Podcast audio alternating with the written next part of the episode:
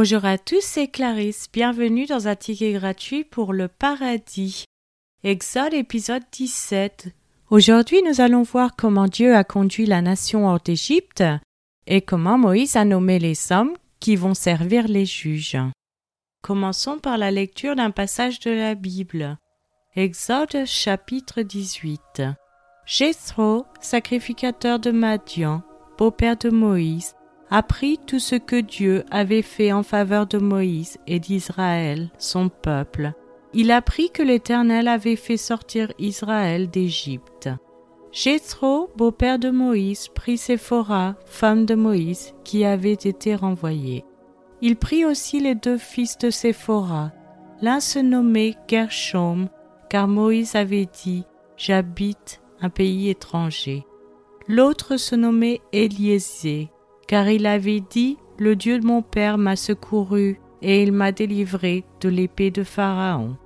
Jéthro, beau-père de Moïse, avec les fils et la femme de Moïse, vint au désert où il campait à la montagne de Dieu. Il fit dire à Moïse Moi, ton beau-père Jéthro, je viens vers toi avec ta femme et ses deux fils. Moïse sortit au-devant de son beau-père, il se prosterna et il le baisa. Ils s'informèrent réciproquement de leur santé et ils entrèrent dans la tente de Moïse. Moïse raconta à son beau-père tout ce que l'Éternel avait fait à Pharaon et à l'Égypte à cause d'Israël, toutes les souffrances qui leur étaient survenues en chemin et comment l'Éternel les avait délivrés. Jéthro se réjouit de tout le bien que l'Éternel avait fait à Israël et de ce qu'il l'avait délivré de la main des Égyptiens. Et Jéthro dit Béni soit l'Éternel qui vous a délivré de la main des Égyptiens et de la main de Pharaon qui a délivré le peuple de la main des Égyptiens. Je reconnais maintenant que l'Éternel est plus grand que tous les dieux, car la méchanceté des Égyptiens est retombée sur eux. Jéthro, beau-père de Moïse, offrit à Dieu un holocauste et des sacrifices. Aaron et tous les anciens d'Israël vinrent participer au repas avec le beau-père de Moïse en présence de Dieu. Le lendemain, Moïse s'assit pour juger le peuple, et le peuple se tint devant lui depuis le matin jusqu'au soir. Le beau-père de Moïse vit tout ce qu'il faisait pour le peuple et il dit Que fis-tu là avec ce peuple? Pourquoi sièges-tu seul et tout le peuple se tient-il devant toi depuis le matin jusqu'au soir?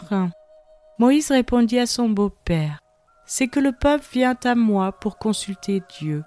Quand ils ont quelques affaires, ils viennent à moi, je prononce entre eux, et je fais connaître les ordonnances de Dieu et ses lois.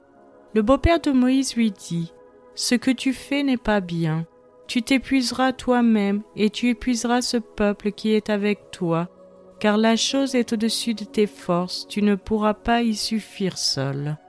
Maintenant écoute ma voix, je vais te donner un conseil, et que Dieu soit avec toi. Sois l'interprète du peuple auprès de Dieu, et porte les affaires devant Dieu.